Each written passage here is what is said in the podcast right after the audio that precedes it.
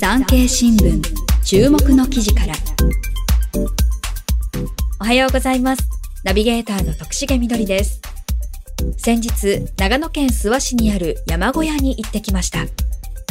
寒さを覚悟していきましたが朝起きてみると外の気温は2度台。もこもこのパジャマを着ていて大正解でした。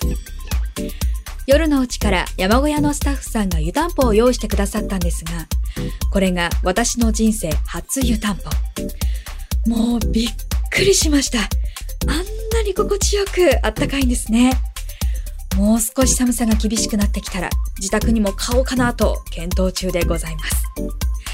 さて、本日の産経新聞注目の記事からは、Web 産経ニュースから気になる記事をコンパクトにお届けします。日本の水道水に転機。上水道の整備と管理を厚労省から国交省へ移管。上水道の整備や管理が来年4月、厚生労働省から国土交通省などに移管される。高度経済成長期に付設された水道管が老朽化し、維持管理が難しい自治体があり、地方整備局を持つ国交省に事業を移管することで、インフラの整備や災害対策を進める狙いがある。このニュース、ポイントは3つあります。ポイント1つ目。上水道、飲み水については、これまでは厚生労働省の管轄だったこと。ポイント2つ目。全国で上水道施設の老朽化が深刻化していること。ポイント3つ目。移管される国土交通省にはインフラ整備のノウハウがあり、対策が期待できること。こちら、詳しく解説します。上水道に関する業務はこれまで厚生労働省が担ってきました。整備された上水道には塩素消毒が導入され、コレラや赤痢といった伝染病が減少しました。水道の普及率は全国で98.2%に達し、公衆衛生の観点では厚労省は役割を終えたとも言えます。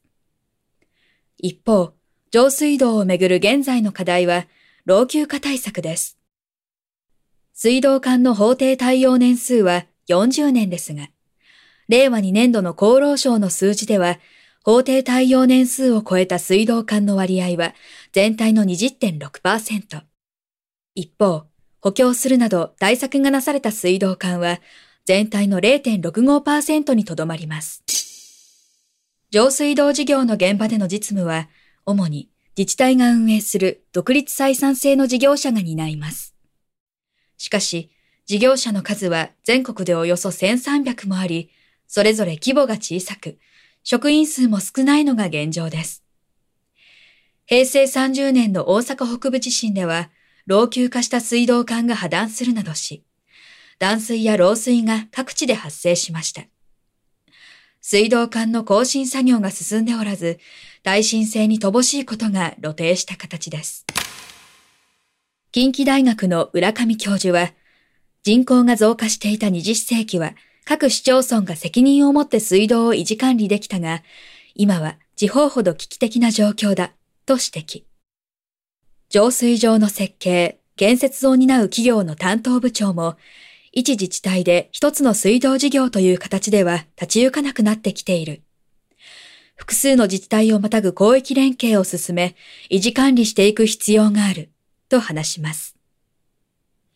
今回、国土交通省に上水道の整備や管理を移管することで、国交省のインフラ整備のノウハウが活かせるほか、現場の近くで水道事業者とコミュニケーションを取れる、との期待があります。厚労省が管轄してきた上水道の業務のうち、水質や衛生に関する業務は環境省が引き継ぎます。水質を維持する基準は合計で51項目にも及び、販売されているミネラルウォーターの規格基準は40項目なので、それよりも厳格だとされます。蛇口から出る水をそのまま飲むことができる国は、世界でおよそ10カ国しかありません。日本はそのうちの一つですが、浦上教授は、世界に誇る高い品質の水を守るためにも、時代に合った持続可能な維持管理の仕組みを整える必要がある、と指摘しています。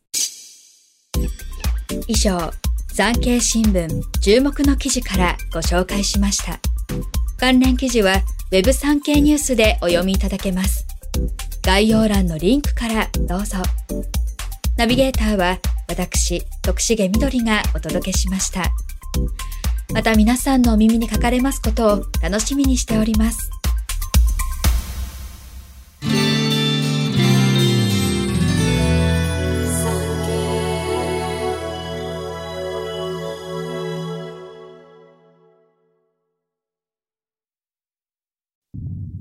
昭和20年8月戦争終結インドネシアにおいて自らの意志で進んで現地に残留した日本兵がいた。アジアを解放する。